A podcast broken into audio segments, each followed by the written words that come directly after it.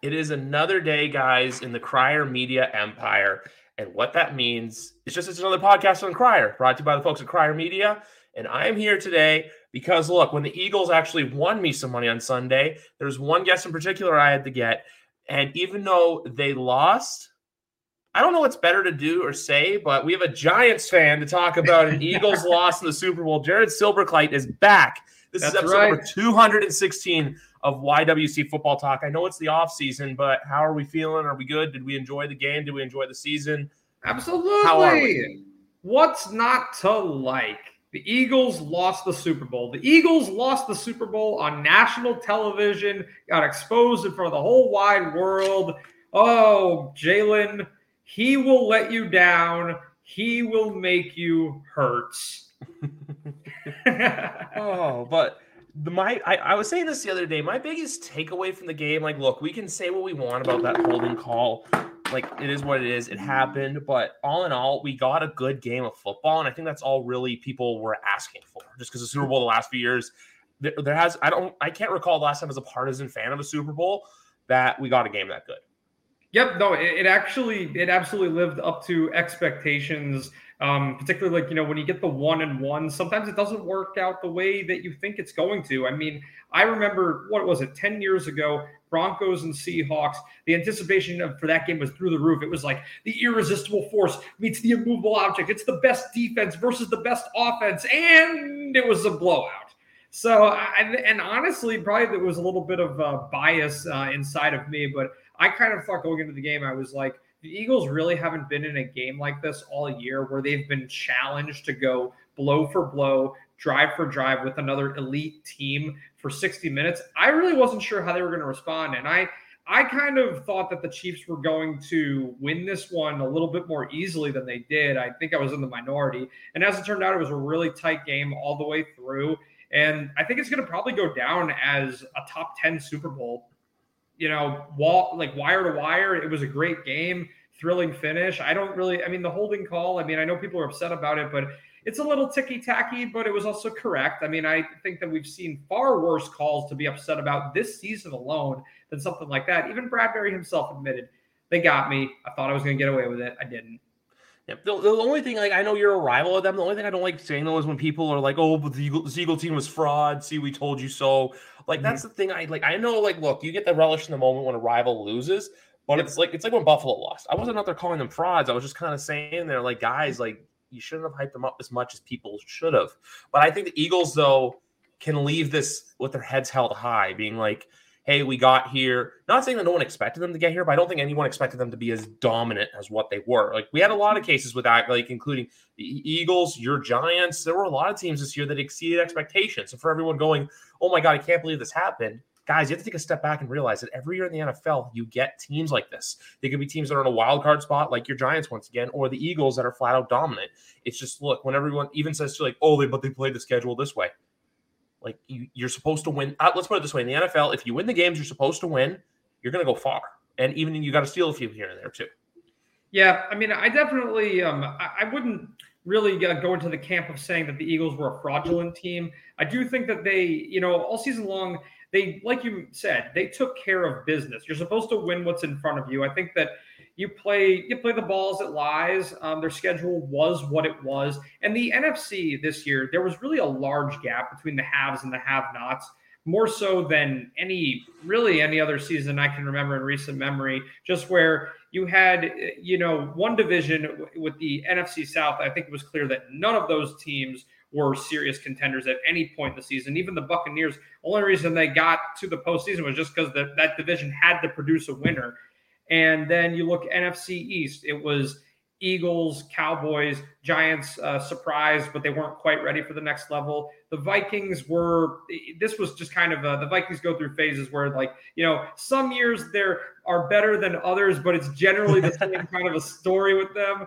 And then the NFC West was interesting. The 49ers, I definitely think that if Brock Purdy was healthy for that entire game, I'm not saying that they would have won, but they certainly could have. And if they made it to the Super Bowl, I think that they might have been able to take down the Chiefs. It would have been an interesting story, too, as a rematch from Mahomes' first Super Bowl. So I think that was kind of disappointing, just the fact that Purdy's injury robbed us of what could have been a great NFC Championship game and two, a completely different postseason, because it was no coincidence that the second they got Christian McCaffrey, they go on that crazy winning streak. I mean, the only other game they lost was the first game that he showed up in, and he wasn't even available for 100%. So I give credit to the Eagles, though. They have a really stacked team. I think Jalen Hurts played the game of his life in the Super Bowl. If the Eagles had won, we would have been talking about how Jalen Hurts had one of the best performances by a quarterback in Super Bowl history. So a lot of credit to him. There's a lot of talent on that team. Really, they won in the trenches all season long. Dominant offensive line, dominant defensive line.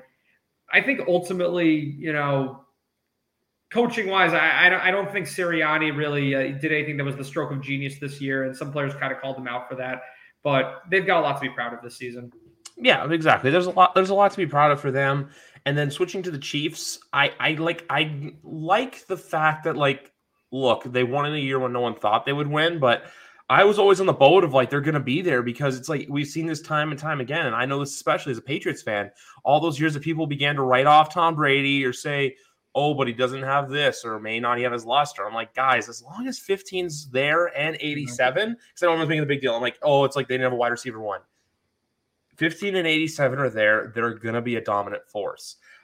It's just, for me, this Super Bowl was always like a toss-up, because we have the side of where if the Eagles win, the fan base was just going to be like, you'd probably hate yourself again for it. And then if the Chiefs won, you have the media over-exaggerating it, which some have, but some haven't. Like, I like the fact that even Patrick said it, that it's like, hey, we're not talking dynasty yet, which, because for my golden rule is 3. I know I had some people say to me like, oh, but they've made so many conference championships in a row and so. And I'm just like, calling this team a dynasty right now, this isn't a shot at you guys. It'd be like calling, your Giants, like, you know what I mean, right? Like how it's like, yeah, the Giants had that run from 2007 and 2011, 2 rings in a 4-year period. It's the same sort of metric with the Chiefs.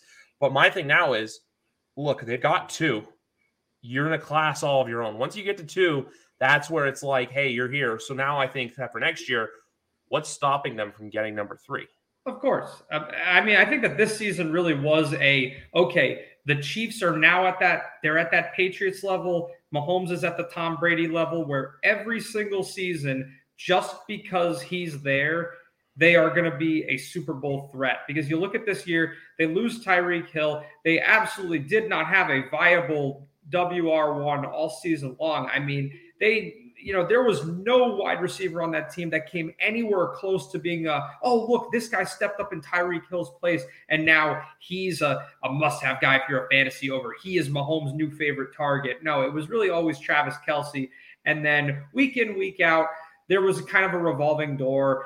Marquez Valdes-Scantling had a couple really big games this year. Juju had a couple big games this year. There were games where he would uncork one to Justin Watson. He was always creating plays. And, the script kind of changed week to week. But Mahomes is just that good that he was able to, no matter who was the recipient of it, the production was still there week in and week out. But I'm with you. I would pull back on calling them a dynasty. I'd say that we're just at that point where it's perennial contender. Mahomes is unquestionably the best quarterback in the league right now. I mean, his resume at this point is the most impressive of any quarterback at this experience level in NFL history. I mean, it absolutely blows away Brady and Peyton at this stage of their careers, just how sharp he is and just how he's able to create something out of nothing time and time again. I mean, I don't think I've seen a quarterback that, with so many plays that get busted up and he's about to get sacked and, he's twisted around, he's on the wrong side of the field, he has to sidearm the ball and still finds a way to make a completion. I mean, we've seen that, from him repeatedly over the last several years. And even on a bum ankle, he was still able to orchestrate, this comeback and everything. It was amazing. Yeah, and that's the thing too. Like, even for the AFC this year, like the AFC West is stacked. Where it's like, oh, there's gonna be 4 playoff teams. Where I'm like, oh, the Broncos are gonna be this team. The Chargers are gonna come up. The Raiders have all this potential. 2 of the 4 didn't even make the playoffs, and one of them did, and they blew a huge lead. So that's where I keep saying, like, guys, just because a team wins the offseason doesn't mean that they're guaranteed a playoff berth. It's the NFL. It's any given Sunday. It's like the Chiefs. The Chiefs 2022 season. Although this team is in a different sport, and they didn't win a championship. It's like the Yankees in a way. Like, look, the Yankees 2022 offs, like this, not this going into this season, but the Yankees going into last season they didn't really do anything to wow people, and they just went out there and they started winning games. Judge had this unbelievable year, wins MVP, breaks the AL home run title, and then obviously they got swept in the ALCS, but still no one expected the Yankees to be as dominant as they were, and it's like the same thing too. So like when you look at in sport comparison, you can say like if the Aaron Judge and Patrick Mahomes are basically like the same kind of player for their team that when they're clicking on full cylinders, they can take their team a very far distance. And that's something that you want in this league. That's something that you need. Now, like you have Vegas where, look, there's going to be a new quarterback there next year and the defense is still horrendous. You have the Broncos, which no one knows what you're going to get out of the Broncos. It's just because Sean Payton's there doesn't mean, hey, you're going to make chicken salad out of chicken shit. And then with the Chargers, if you ask me, Brandon Staley's on one of the hottest seats in the NFL this coming season.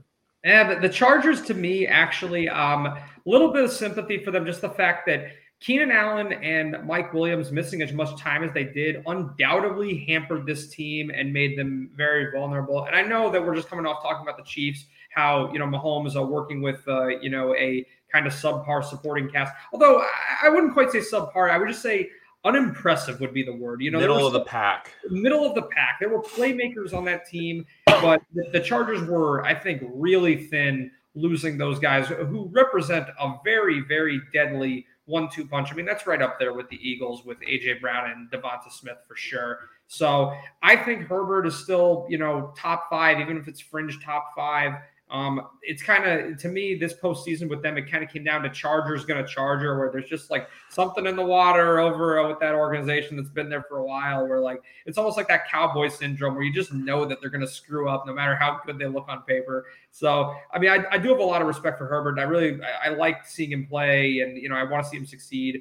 I think that they probably have the most upside in that division outside of the Chiefs. But again, with the Chiefs standing in their way, it's going to be an uphill battle. Once again, they're probably going to be going the wild card route. So they're going to have to win some games on the road. So unfortunately, it could just be like where they're in Mahomes' shadow due to having to play in the same division. And as for the Broncos, I mean, you know, yeah, Sean Payton coming over there is great, but we thought that Russell Wilson coming over there was great. We thought he was going to be the savior. And I think that what we've seen in the league is that when you make a wholesale change like that, if it's a new head coach, a new quarterback, you have to give the system time to develop. And you have to see how it develops before you start making all these bold predictions that, you know, just this one addition at leadership is going to automatically elevate a team, because we've seen it all throughout league history. It's not just about the ingredients. It's about how they coalesce. You can't basically, it's also like too, like say if you have a steak, you have a nice juicy steak. Mm-hmm. You can't just throw that thing on the grill and marinate and expect it to be amazing. You got to let it sit. You got to marinate it. You got to, whether you're saucing, whether you're seasoning it, you got to do something. You just can't throw a raw piece of meat on the grill and expect it to taste amazing. You have to give it that flavor and hope that, hey, if you want to combine flavors, that it all works together. Like, for example, I remember everyone was raving about like for one, like when you look at the city of New York for football, like the Jets coming out of the draft, everyone was saying, you know what, oh, this team had a great draft. They're ready to go. They fell on their face once again. And then your Giants, look, I know they're still reeling from the Dave Gettleman years, but the fact that Joe Shane was able to do so much with so little shows proof that this team, hey, there's something to watch out for coming down. Now, I'm not coming out here and saying that the Giants are back to being Super Bowl contenders, but they're that team that going into next season, everyone's going to be – there's a system in place. Foundation, leadership. The fact, too, that, hey, you keeping the coaching staff together, not after 1 year, it's just like, oh, hey, cool, these guys are going to go bounce and take head coaching jobs. No, they're showing that there's cohesion. They're showing that there's wanting to build something special in there, and that's what you can ask for with a team, like when you guys are able to keep Kafka, keep Wink. You're going to see improvements from, I think Evan Neal's going to have not a big second year, but I think you're going to see improvements from him. I still think he was a pretty raw talent. Thibodeau was I know, look, he had the Nick Foles incident and the Jeff Saturday stuff, but he's still a hell of a player. And the only real question is what can you do to add around him? Because I know there's so much in-house. So that's the thing with the NFL, where it's literally a moving organism to where, look, it's February 15th right now. The season starts September 7th. And we can go on and talk about all this. When you look at a team too, like in your division, Dallas, which we don't know what's going on there. There's going to be some pretty big overhaul, I think, there. Like, who knows if Dalton Schultz stays? Who knows what happens at running back? And then the Eagles, they can keep it together all they want, but I think there's some guys that might retire, some guys that might walk. So when you look at that, there's nothing like the NFL, baby. That's all I got to say. No, absolutely right on the money. I mean, speaking to the NFC East for a moment, I'm really excited about, how our division is shaping up. I feel like respectability has finally been restored just because during those peak Eli Manning years, the NFC East was big time box office. Like, those were major primetime games constantly. Really any combination of the four in certain years. There were even some years where Washington wasn't half bad and there were some money matchups there. But it was like every time there was a divisional clash, everybody was talking about it all across the league, had playoff implications. Giants and Cowboys squared off in a bunch of big time games back in the day. And it's always primetime or 425 now. At least one of those games. I feel like we played Dallas in the Sunday night primetime slot week one of every season. It felt that way for a while. And yeah, I definitely missed that. And with this, just really dark period in franchise history ever since Coughlin left. And I feel like we're getting back there where just seeing how much progress we were able to make with such limited financial resources. And the biggest changes to the organization were, the overhaul at general manager and coaching staff, and seeing all of our existing players, many of whom were labeled draft busts. We're talking about high picks like Daniel Jones and Dexter Lawrence, just being labeled as these lost causes, and everybody's taking a step forward under this new leadership. I was so happy right there with you when we found out that we're keeping Wink and Kafka. I did not want to see those guys go. We 100% are not ready for a new defensive coordinator or a new offensive coordinator. And honestly, if you think about it from the perspective of a guy like Mike Kafka, you're a first-year OC. I think he's 34 years old, 35 years old. It's do you really want to go to Arizona where the team's probably not going to be very good? You got to deal with this Kyler Murray prima donna shtick. It's a write-off year for the Cardinals. It's 2023, 100% is a write-off year for the Cardinals. It's just look ahead to next year. Yep, exactly. And it's so just given the coaching turnover in this league and the idea that even if it's not necessarily the coach's fault when you're in a situation like that, coaches are on a short leash. You really only have a couple of years to prove that things are heading in the right direction. He's going to wind up being the scapegoat in a situation like that. And now, you're in the Joe Judge situation where you're a first-year head coach in your mid-30s for 2 years, doesn't work out, and now you're back to the same spot that you were in before. Why not stay in this role as offensive coordinator, become a really, really good offensive coordinator as we add more pieces to what is clearly, in my opinion, a developing offense, and then give it 5 years or so. Then you're really ready, Then you become like Brian Daboll. Yeah, exactly. To where it's hey, this guy's finally ready. I know everyone says it with Eric Bieniemy too. It's why is this guy not head coach? This. Between you and me, I think that's a handshake agreement that he's going to eventually take over for the Chiefs once Reed retires. But with you guys, it's one of those things where you can ask for this right now, and it's all you wanted. A competitive team, a team on Sundays that hey, look, there's going to be some bad games, but there's a lot of the times where you can go on there and know, hey, we have a fighting chance in every game. There's one other thing I'm going to say about the Giants, too, because I know I lost a bet, and I owe someone a Daniel Jones Love Fest episode, which will be coming out sometime offseason. But one of my favorite bets I made this year was week one, Giants, plus 5.5 at the Tennessee Titans. Just something. It was a bet I really liked because I'll be honest with you, I kind of saw the cracks in the Tennessee armor before a lot of other people did. I was just I think this is the year they take a step back. The Tannehill season's kind of worn off, especially after they traded A.J. Brown too. I wasn't sold on them. And then when I saw you guys at plus 5.5, I'm week one, you always get those sneaky games to where it's just, hey, some teams win that aren't supposed to, and the Giants at plus 5.5 seemed pretty good money. So I took it and ran. That was really, that really set the tone. Week one, obviously, getting the win was nice, but that really that game, it's I'm watching it unfold, and first half I think we were shut out, and it's okay, here we go again. We got the new coaches, but once again, nothing has changed. Yeah, the defense is playing a little bit better, but we still can't do anything on offense. And then it's oh. Saquon, beast mode, we won, huh? And that kind of set the tone for the season, I thought. So I'm really excited to see how this offseason plays out now that we have a little bit more financial flexibility and just knowing that Shane and Daboll came from Buffalo. They know what worked in terms of helping Josh Allen progress and advance his career. I'm sure that they're looking to add some premium talent at wide receiver. There's they had to have been super frustrated that they had Kenny Golladay out there that they pay, you know, the team was paying all this money for, and he wasn't able to contribute to them at all. It definitely was the worst signing in team history, and I'm sure they're looking to make up for that. He's coming off the books. They are probably going to be in a position in the draft to take a wide receiver, so they're definitely looking to add some talent. They got to open up that playbook. I mean, they were opening up the playbook against the Vikings with Isaiah Hodgins and Darius Slayton and Richie James. So I can only imagine what it would look like if we had, you know, a real number one in there. For a real number one, though, do you look towards the draft or do you look towards free agency? Just because when you look at the free agency class, that's the thing with wide receivers this year. You're not going to get anyone big. The biggest guys is Jacoby Myers and then Juju Smith-Schuster, which I still think there's going to be a team out there that has – he either stays in KC for cheap again, or I think a team that's just really bad pays a lot of money for him, kind of like – because we've seen that time and time again, kind of like what Golladay got from you guys, because look, that was obviously the regime of old. So that's where I look at it for a lot of these teams where, look, there's a lot of kids in the draft that are going to be really good wide receivers in this league, and if you have a spot to draft them, get it, because I know you guys are picking in the 20s. We're picking at 14. There's going to be receivers available even in day 2 and day 3, because there's one receiver from your team as well that I don't think will be back next year.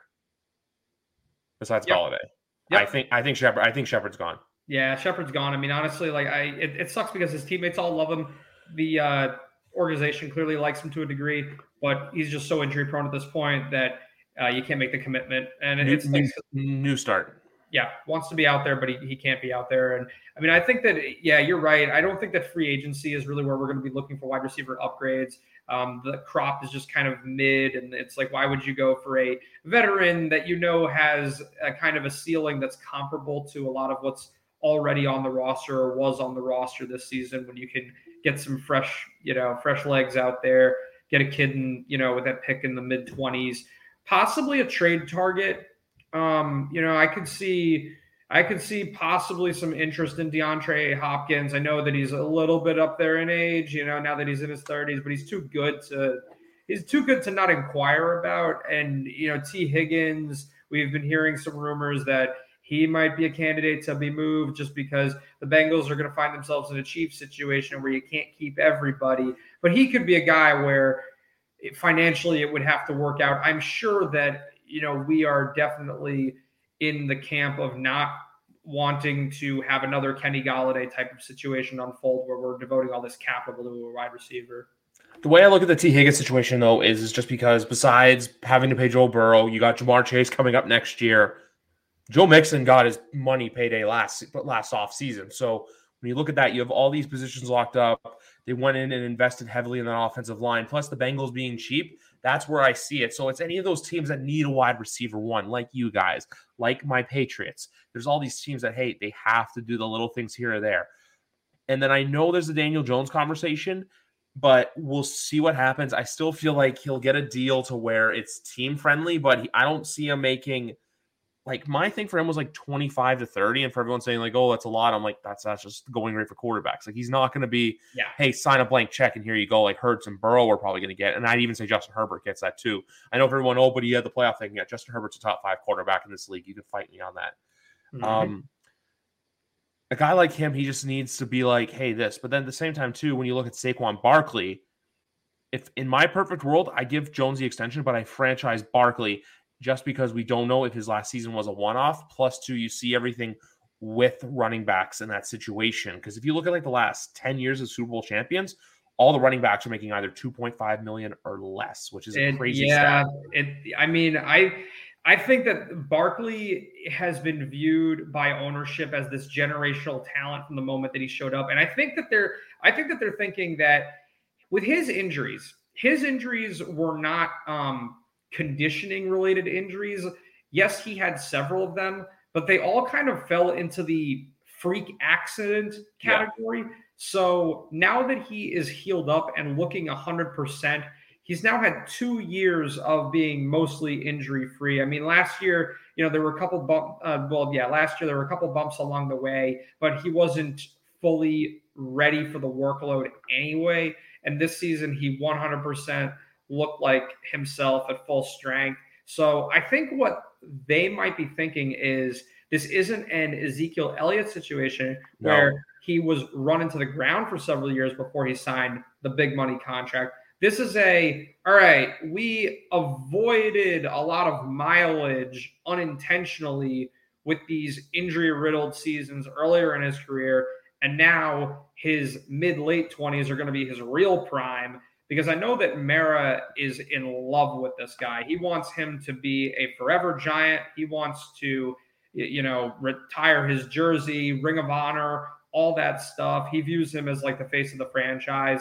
So I think I could see a situation where they both get contracts. And I think that although it's uncommon, we shouldn't disregard the fact that you have had your running backs in this league like Derrick Henry, who continue to have produced at a high level up until they hit 30. And especially if the Giants are thinking that they are gearing up to make a serious run at a Super Bowl within the next few years, they're thinking Saquon is the only elite skill position player on this offense, and we can't afford to lose him. So a franchise tag, they may not want to risk him holding out. So I could see contracts for both of them. And I think, with Jones, I could see around $30 million for him. I know some people might think that that's a little high considering his track record before this, but had a really solid season, looks very comfortable in this offense. And I really don't think people realize how much of a compliment it is to a quarterback that he does not suck and that you can play him every single week. You cannot say that about most quarterbacks in this league. Think about all these teams that, whether it was due to injuries or poor performance, had a quarterback carousel in 2022. It was a lot, and for anyone out there that's going to say Patriots, no, that was one bad game by the entire team against the Bears. There's never a quarterback controversy there. I want to move on quickly off of the Giants because we got a fan question. I don't know if you saw this. We got a fan question for the one and only Randy Osga. If you could have anyone perform at the Super Bowl halftime show, dead or alive, who would it be and why? Dead or alive. Oh, man. I got to say, and it's definitely personal bias because they're my favorite band, but Metallica, particularly when the Super Bowl was in San Francisco a few years ago and they did the pre-Super Bowl party.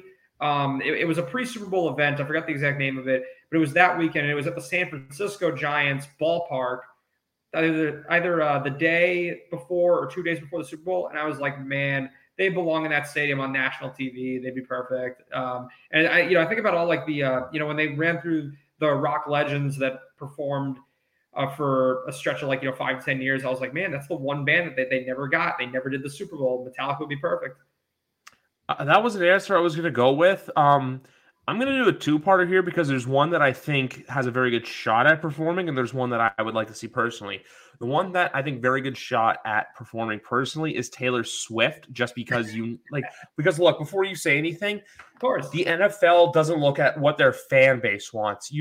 When you look at the halftime show, you're targeting the people who that's the only game they watch. The Super Bowl rate, they went up from 113 million to 118 just for Rihanna alone. So if you get a person like Taylor Swift in there, that's a name that's really going to bring in people, because you're going to all the girls be like, oh, we have to watch Taylor. I saw a lot of people joking, like, can't believe there's an NFL game at a Rihanna concert. So it's like the same sort of logic to where, you know what, bring in that ratings, because they know that if you bring in someone like her, it's only going to make it better. Now, as for mine, a band I would like to have seen perform in the Super Bowl, dead or alive, I'm going to go with the dead option. And I'm going to stay in the metal category. I'm going to go with Motorhead. I just feel like that would be a show to see, because I've heard nothing but great about when it comes to Lemmy performing live. Obviously, there's WrestleMania 21, but you like for a whole set where you play various Motorhead songs. I just think that would be a very awesome band experience. A band like Motorhead, imagine you play have them play Time to Play, Triple H's theme song as the teams are coming out onto the field too. It's just you could. Oh, there's just something about metal that would just really amp you up. But then at a lot of the same time, too, you get everyone being like, either I hate this, it's too loud, or who are these guys? But no, Metallica and Motorhead are both excellent options. Oh, hell yeah. The who are these guys thing. That reminds me of that Broncos Seahawks Super Bowl when the Red Hot Chili Peppers popped out with Bruno. And there was a segment of Twitter at the time that was people saying, who are these guys? Why do they look like my dad? And at 21 years old, I felt so much older. Oh, it's all good. But yeah, that's just the thing with that, to where when you look at it, like, that'd be great. I would have said Red Hot Chili Peppers, but they've already played. So that's why I went with, No, that's true. The Motorhead option, maybe. That'd be great. Yes. Also, I want to get into a game now that we were going to play where, look, I told you about this. So as you know, this year was Phoenix, next year is Vegas, and New Orleans. But after that, there are no locations for the Super Bowl have been announced after the next two. So I want us to go back and forth and name a few cities that you think either, hey, deserve a Super Bowl or you would like to see the Super Bowl go back to. And I'll let you go first. Whew, top of my head. Oh, man. I mean, honestly, like, if I had more time to think about this, I would have come up with something really creative. But I think that the Super Bowl needs to be at Lambeau or Soldier Field just because of the, historical value. I mean, I know that we want warm weather, we want perfect conditions, and blah blah blah. All right, how's that whole turf thing working out for you? Yeah, how's the perfect non-weather affected turf working out for you? Play on grass. So we're gonna play on the most historic grass there is. Lambeau Field deserves to host a Super Bowl. It's the most historic field in the freaking league. It's still standing. There's all these new stadiums, and they never replaced Lambeau. They should host a Super Bowl, at least one. I feel like that's an idea the league would love, but I feel like it's everyone else being like, to get a performer there, to like the logistics of it wouldn't work. But at the same time, too, you know what? It's just the iconicness of it. It's the valueness. Yeah. It's like if they were to do WrestleMania again in Madison Square Garden. It's not the biggest venue, but it's just got that feel to it. So it's the same thing, too, with Lambeau Field. As for Chicago, I do think if they build a new stadium with a dome, they're 100% getting a Super Bowl. Right. Yeah. I mean, and we got to point this out. MetLife Stadium is cold, and they hosted a Super Bowl, too. So now, if you're going to do that, what it comes down to is you think that New York is just a worthy market and a worthy city, and little old Green Bay isn't worth your time. So obviously, it's not just about the weather. Yeah. My next city is one they hosted recently, but I think because of the circumstances, they deserve another one, and that's Tampa Bay. I think that just because with COVID and everything like that, they didn't get the full Super Bowl experience. They didn't get the real Super Bowl, yeah. The real Super Bowl, there's only 25,000 fans in there. And like how with WrestleMania 36, that was canceled due to COVID, 37, when people were allowed back in, they went back to Tampa Bay. Oh, I did not know that. Now I know that. Yep. So I think for like the same circumstances, I think Tampa deserves another shot at getting the Super Bowl. Like the college football national championship that year, 21 was in Miami with like 15,000 people.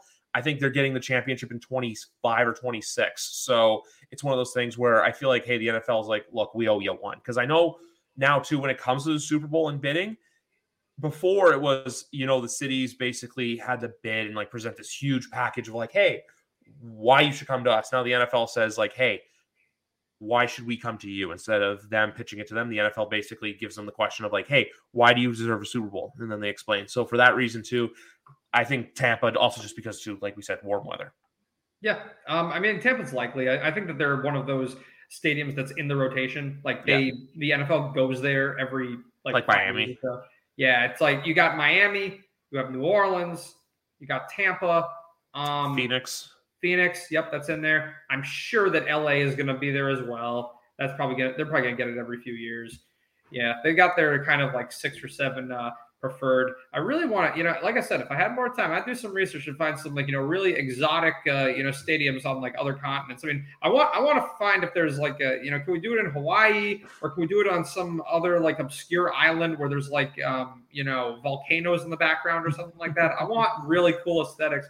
It's like when you play like the sports video games when you're a kid and you have all the like obscure like NHL weird, hits 03 baby. Yeah, exactly. I'm all about the weird venues. I have another one that's never been done before, but I think would be a really, really cool city. And we saw this because they hosted the draft a few years ago.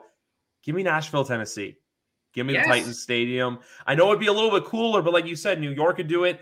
And we saw that, look, Nashville went all out for the draft in 2019, and it was a hit. So I think a Super Bowl in Honky Tonk Land and Music City would work perfectly. Yeah, no, couldn't agree more. Yeah.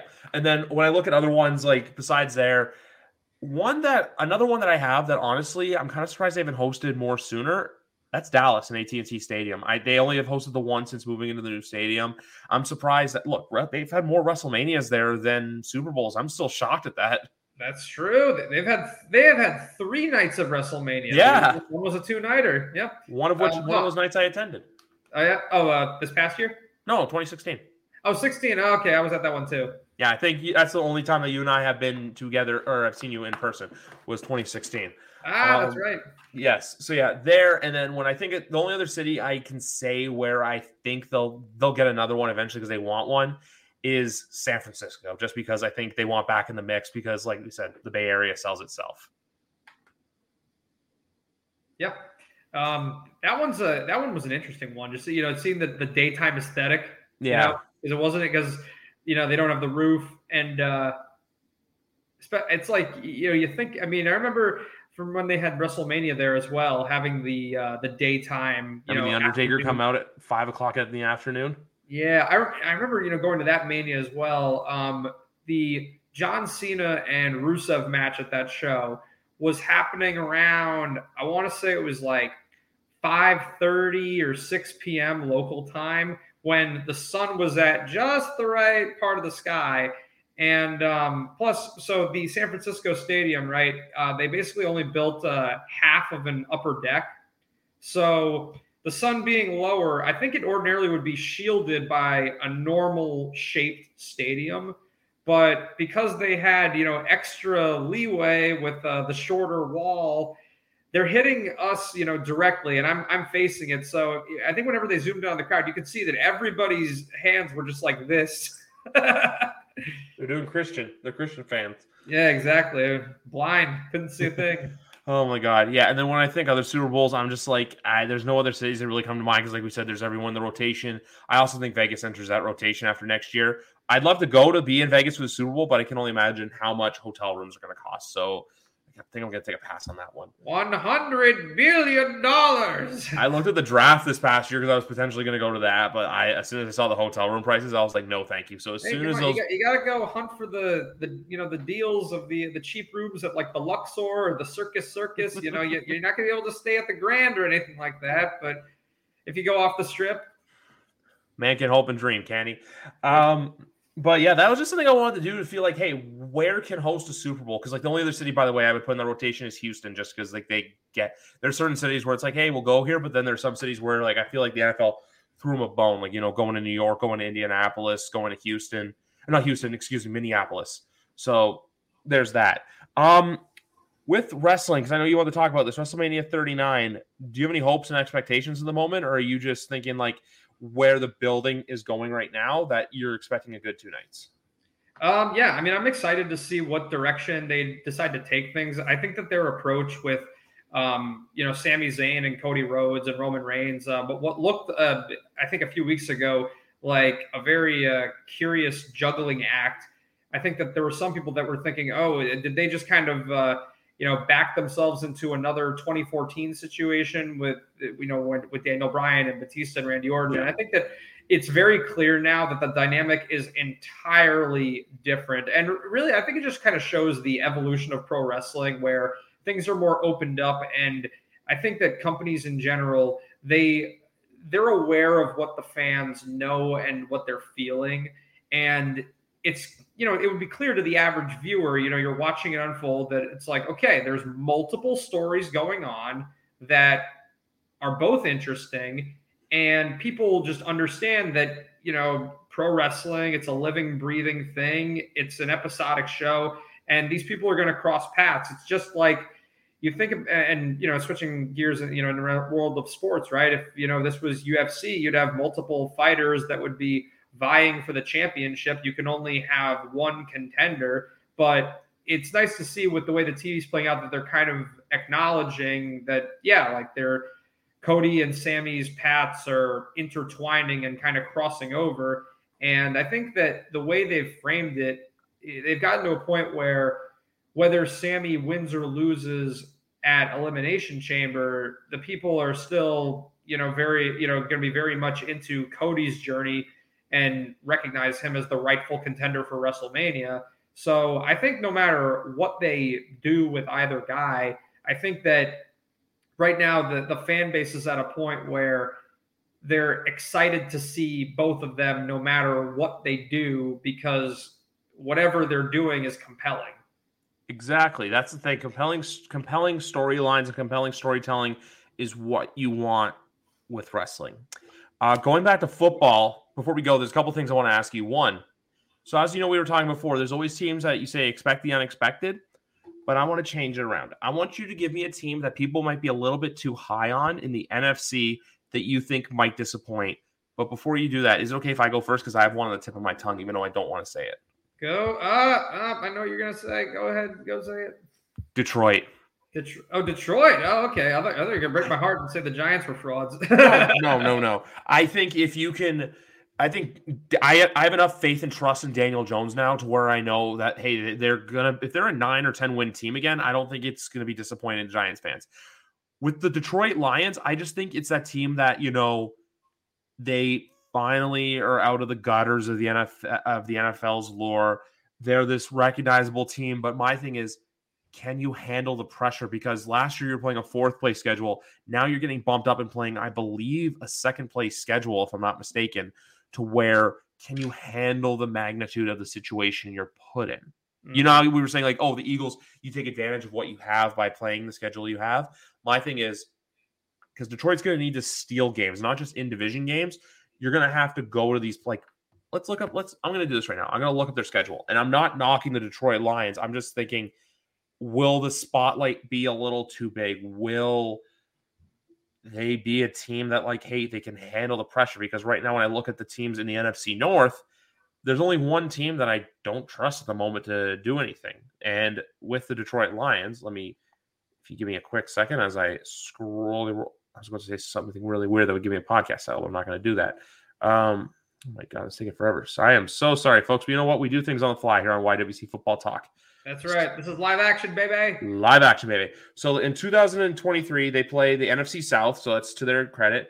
But they play Seattle, Dallas, the AFC West, and the Ravens.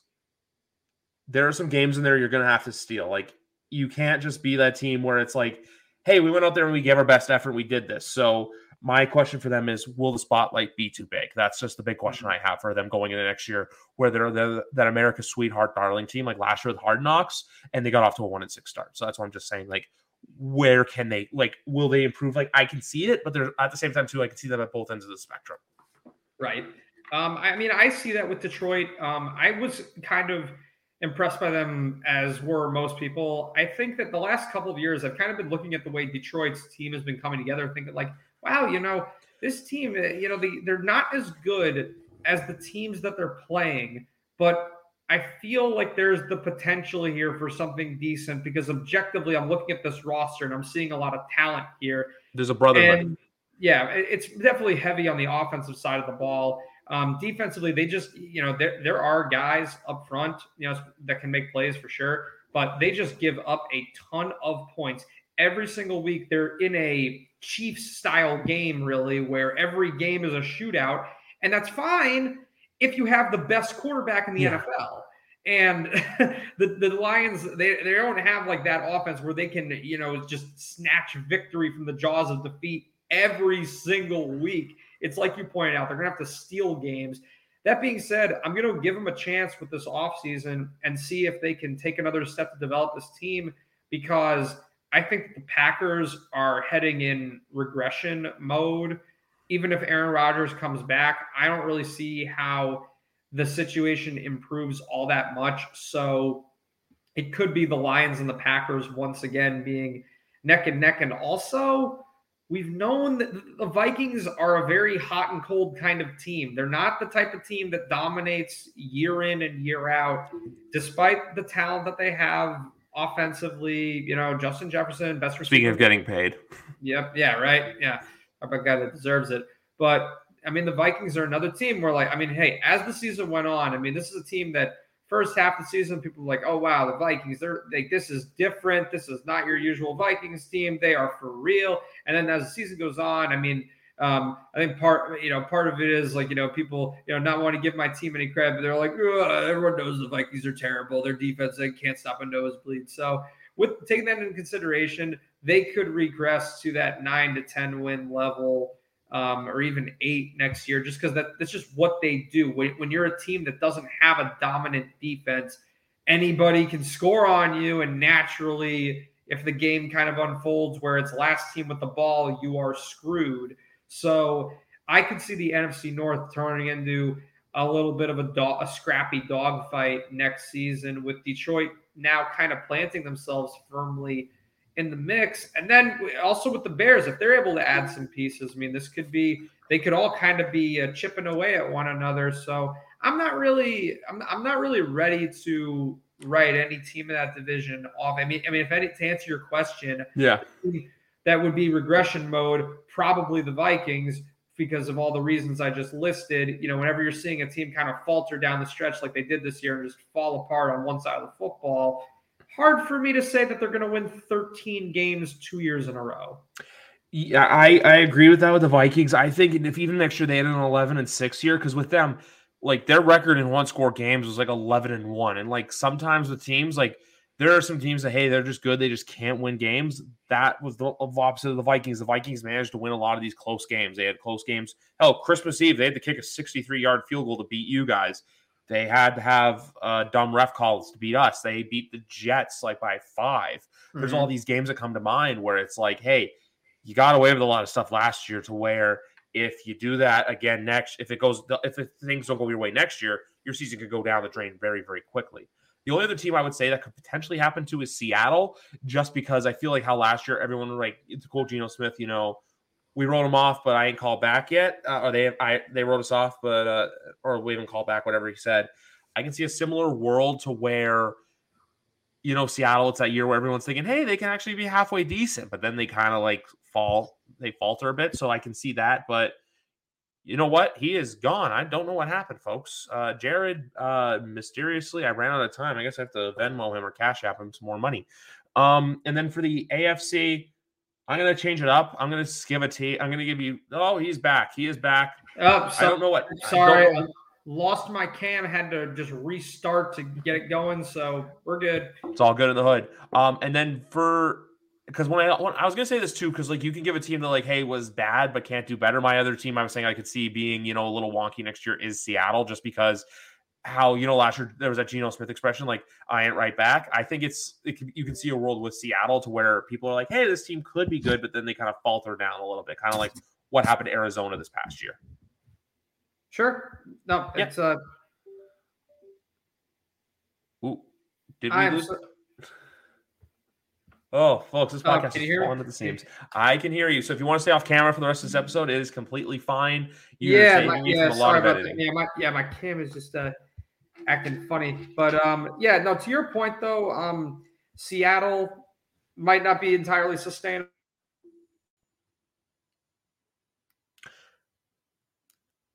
Talking right now for dead air, because a lot of people see a team that's just headed toward, you know, all right, the last nail in the coffin is they need to find another home for Cooper Kupp and just blow the entire thing to pieces. But at the end of the day, this is still a Super Bowl winning coach. This is still a Super Bowl winning quarterback. And not just that, but it wasn't just a one-off. You know, this is a team that was, you know, making the playoffs, in the years leading up to it. So when you have, I mean, that's really what kind of happened with Seattle, if you think about it, where, you know, and some of the skilled players were still there. It was enough for him to figure out how to win some of these games, even if it wasn't as dominant in years past. There was still enough of that winning culture left in the tank to elevate the team to reach the playoffs. So I could see the Rams having a bit of a bounce back year next year. I mean, especially, you know, I mean, with finishing 5-12, you had all these injuries. There's nowhere to go but up, I think, particularly if they were able to rediscover their running game. So I could see a step back for Seattle. San Francisco will be an interesting one as well, just because, this is another team, as good as they were, quarterback crisis.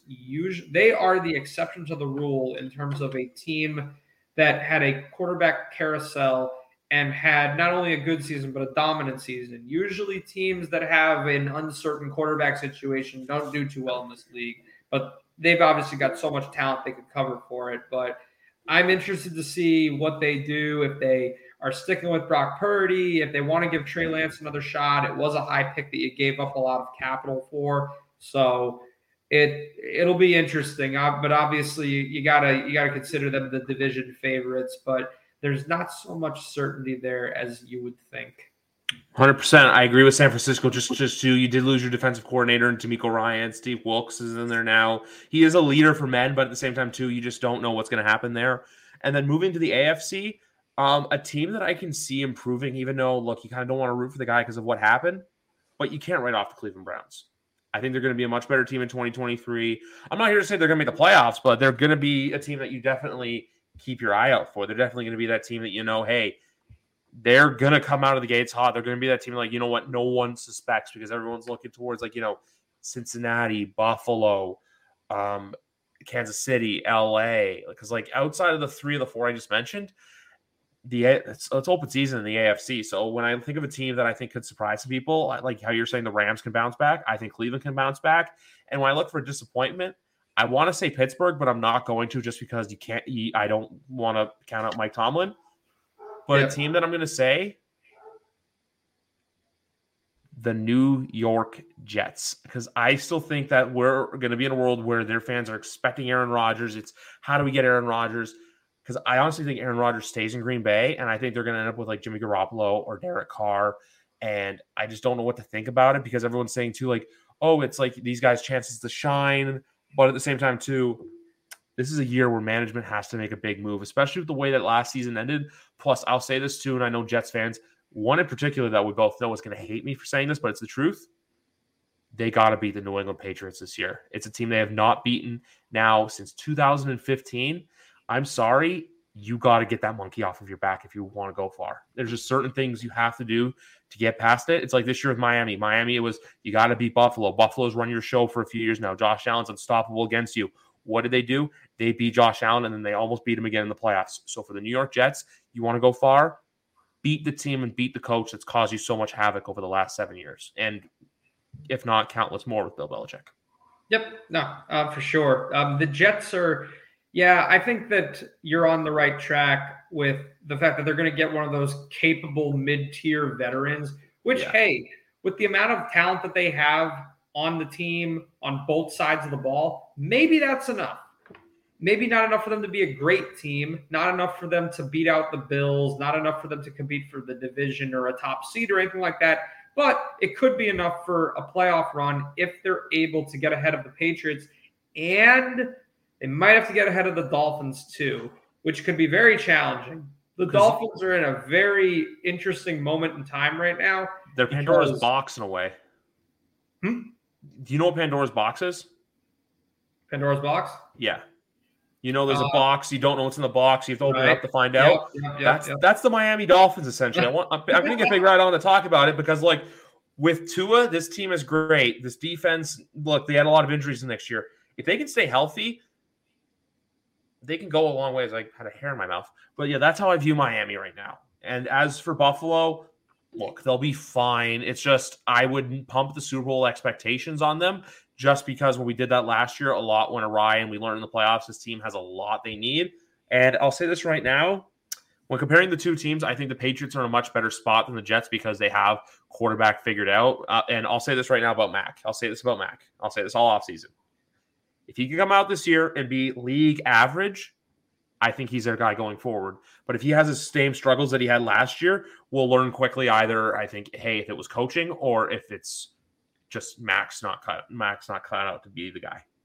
Yep. I mean, I think that, like, the Patriots, if you're comparing Patriots and Jets right now, the Patriots have more stability but less flash. And it's the opposite with the Jets where more flash, less stability. There is more attractive upside with the Jets just because you look at Sauce Gardner, amazing rookie campaign, a lot of other recent talent out there. You know, like Garrett Wilson up front, you know, and then on offense, obviously you've got a potentially really, really good 1-2 punch with Garrett Wilson and Elijah Moore, and Breece Hall, when he was healthy, looked phenomenal. I have a take about him.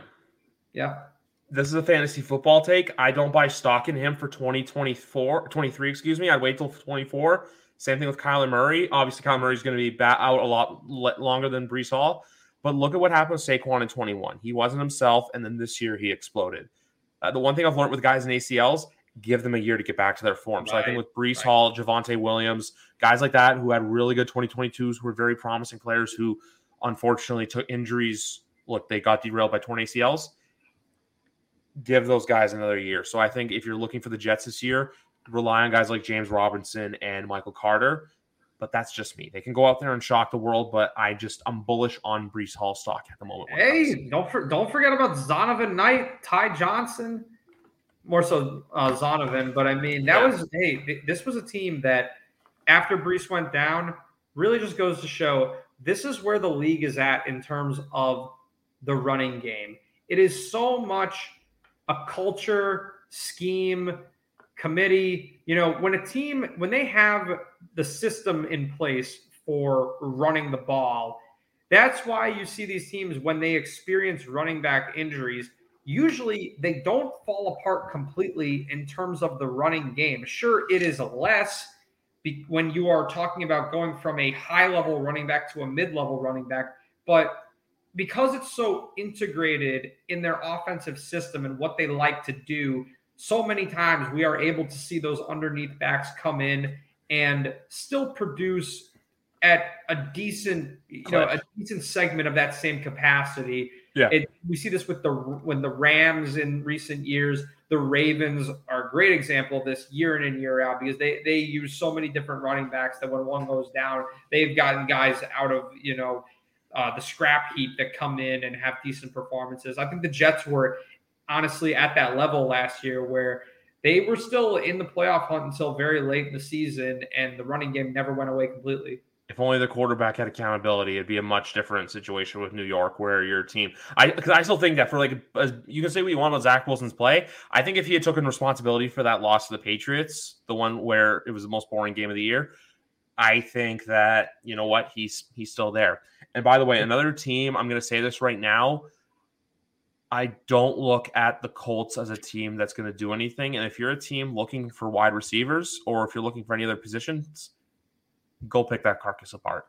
That's what I would say. Yeah, start calling I'm almost thinking the Giants might want to give the Colts a call about Michael Pittman or something because this is a team that just seems to be they need to enter total rebuild, teardown mode. I mean, I'm honestly, Jacksonville might run away with that division next year if they're able to fortify some pieces, just because it's clear looking across the board. I mean, Tennessee, obviously, Derrick Henry doesn't really have a lot of time left.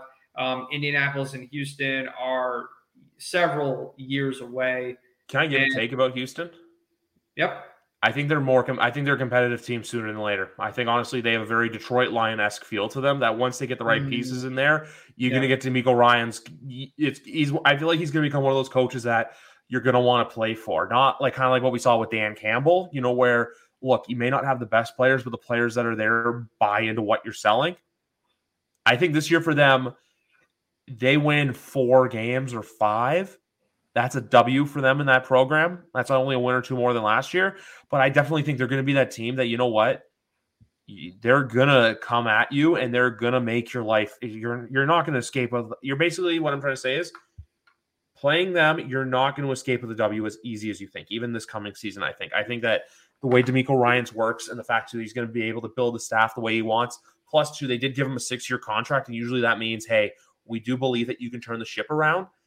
I think Houston is I'm not out here saying Houston's going to be good next year. I still think they're going to have a top 10 pick in 2024. I mean, this is a team that was competitive with the Cowboys, competitive with the Chiefs, went to overtime with the Chiefs. I mean, they definitely seem like a team where, yeah, sure, on paper, this looks like one of the least talented rosters in the NFL. It's the island of misfit toys. They were even competitive with the Eagles for part of that game. Yep. So they hung around. Yeah, I mean, I think that they're going to thrive off the low expectations, and it's definitely a coaching upgrade for them with D'Amico Ryan. So, yeah, I'm with you. I see them beating out the Colts. I think the Colts are in last place next season in that division. And, yeah, the Texans could be just a few years away, a few pieces away. Yeah, and then the other team, like I was saying earlier with the Arizona Cardinals, I got something I got to show you because, Jonathan Gannon, new head coach there, had a very, very weird video when it came to his never mind. I gotta go to Twitter for it. So basically, he came out here and said, like, you know what, coaches go like, hey guys, like, can't wait to get started and all this stuff like this. Basically, Jonathan Gannon came out and did something very, very similar in his right here. I don't know if you can hear this or not, but for the podcast audience, I'm gonna put it right next to my mic. What's up, Bird Gang? Jonathan Gannon, your new head coach, Arizona Cardinals. Ready to get to work. Buckle up. We're gonna have some fun. See you soon. What's up, Bird Gang? Basically, he was just saying, like, but it's just the way he said it. It doesn't look like a guy that, like, buys hype. I think he's a guy that if the Arizona Cardinals don't have it turned around by 24 or 25, he's going to be a scapegoat fire. Yep. Yeah. I mean, that's the situation that I thought Kafka was going to walk into. And I'm just glad for his sake and for our sake that he didn't go that route. I mean, but then again, the initial head coach comments can be kind of misleading sometimes. I mean, I think that Nick Sirianni's introductory press conference for the Eagles was a meme, basically. I mean, that guy, like, you know, he had a lot of gems in terms of his quotes there. People thought, like, oh my God, like, what have the Eagles done? And go figure. They just, you know, played the Super Bowl a couple days ago, so anything can happen. And then you had Dan Campbell talking about biting kneecaps off and stuff like that. So, right. Yeah. And the other thing, too, is I don't know if you saw this, but Brian Flores commented on why he didn't take the Cardinals job, and he said it was just a gut feeling, and then now he's the DC for the Minnesota Vikings. So, look, when your gut tells you something, like, I hate to admit it because, look, when you have teams that are already – you already know they're going to be bad, that's just a shitty spot to be in, and we're only 3 days into the offseason. Mm-hmm. But, folks, don't expect that train to stop anytime soon because we have the Underwear Olympics in 2 weeks. We have free agency, we have trades, and draft season is here. For those of you who don't know, the Underwear Olympics are what I call the NFL Combine because effectively you get to watch a bunch of men run around in that's right. Skin-tight Under Armour and just run. And if you have ever seen the video of Mike Mayock saying, look at that bubble butt. I have not. I'm going to send it to you afterwards. You have to watch it. Like, I was showing people, and they couldn't even believe it was real. He's basically saying, like, look at his form. He's like, look at that bubble butt. And it was like, I think it was Greg Robinson in 2014 at the Combine. And he just said this. So I'm just like, oh, my God. But you know what? For as much as I love the NFL season, the NFL offseason is a land of fun and opportunity because we can talk and spew takes that in 7 months we'll either look smart for or we'll look completely stupid. So it's just the start of what's going to be a great offseason here of YWC Football Talk. Yep. No, football has the widest window of offseason speculation of any sport, just because, I mean, it's staggered with all of these events and it seems to stretch on for an unfathomable amount of time. I mean, just because it literally does eat up the entire year. And especially if your team doesn't make the playoffs from the onset of the new year, you are waiting close to 9 months for football for your team. And, honestly, it does fly by just with all of the, you know, it's staggered. Next thing, you know, before you know it, the draft is come and gone. Mini camp begins and preseason, you know, turns up in the summer. Exactly. We only have 5 months to go till we're all there, but we're going to be here covering it all. You're going to see Jared again. You're going to see other people from the YWC back again. You're going to see a lot of people here, folks, because the train never stops rolling on the tracks. But anyway, guys, have a good night. And we'll see you guys next time on YWC Football Talk, presented by Cryer Media. I'm Jeff Woods, and I'm shining a light on music and the rock stars who make it. He just was one of those people. He stood out. He was a magic guy. He really was a magic guy. We all have faults. He had the same amount of faults as we all have. This was before Led Zeppelin. Robert was full on. I mean, he was Led Zeppelin without the band behind him. He had the hair, the jeans, the whole thing, you know. And he was amazing. The Records and Rockstars podcast, heard around the world and yours to hear wherever you get podcasts. All the episodes from JeffWoodsRadio.com. Hi, I'm Logan Anderson, host of the Say the Damn Score podcast. On my show, I deep dive into the sports broadcasting business by, you guessed it, talking to sportscasters. The show has featured big names like Bob Costas, Kenny Albert, and Vern Lundquist, as well as many up-and-coming broadcasters who you may not know yet, but you will know soon. Whether you're looking for professional development as a sportscaster, different career paths, or if you just want to be entertained by hearing some of the best storytellers in the world tell their own stories, this podcast is for you. You can subscribe to the podcast on all major podcast platforms, or you can visit our website, saythedamnscore.com.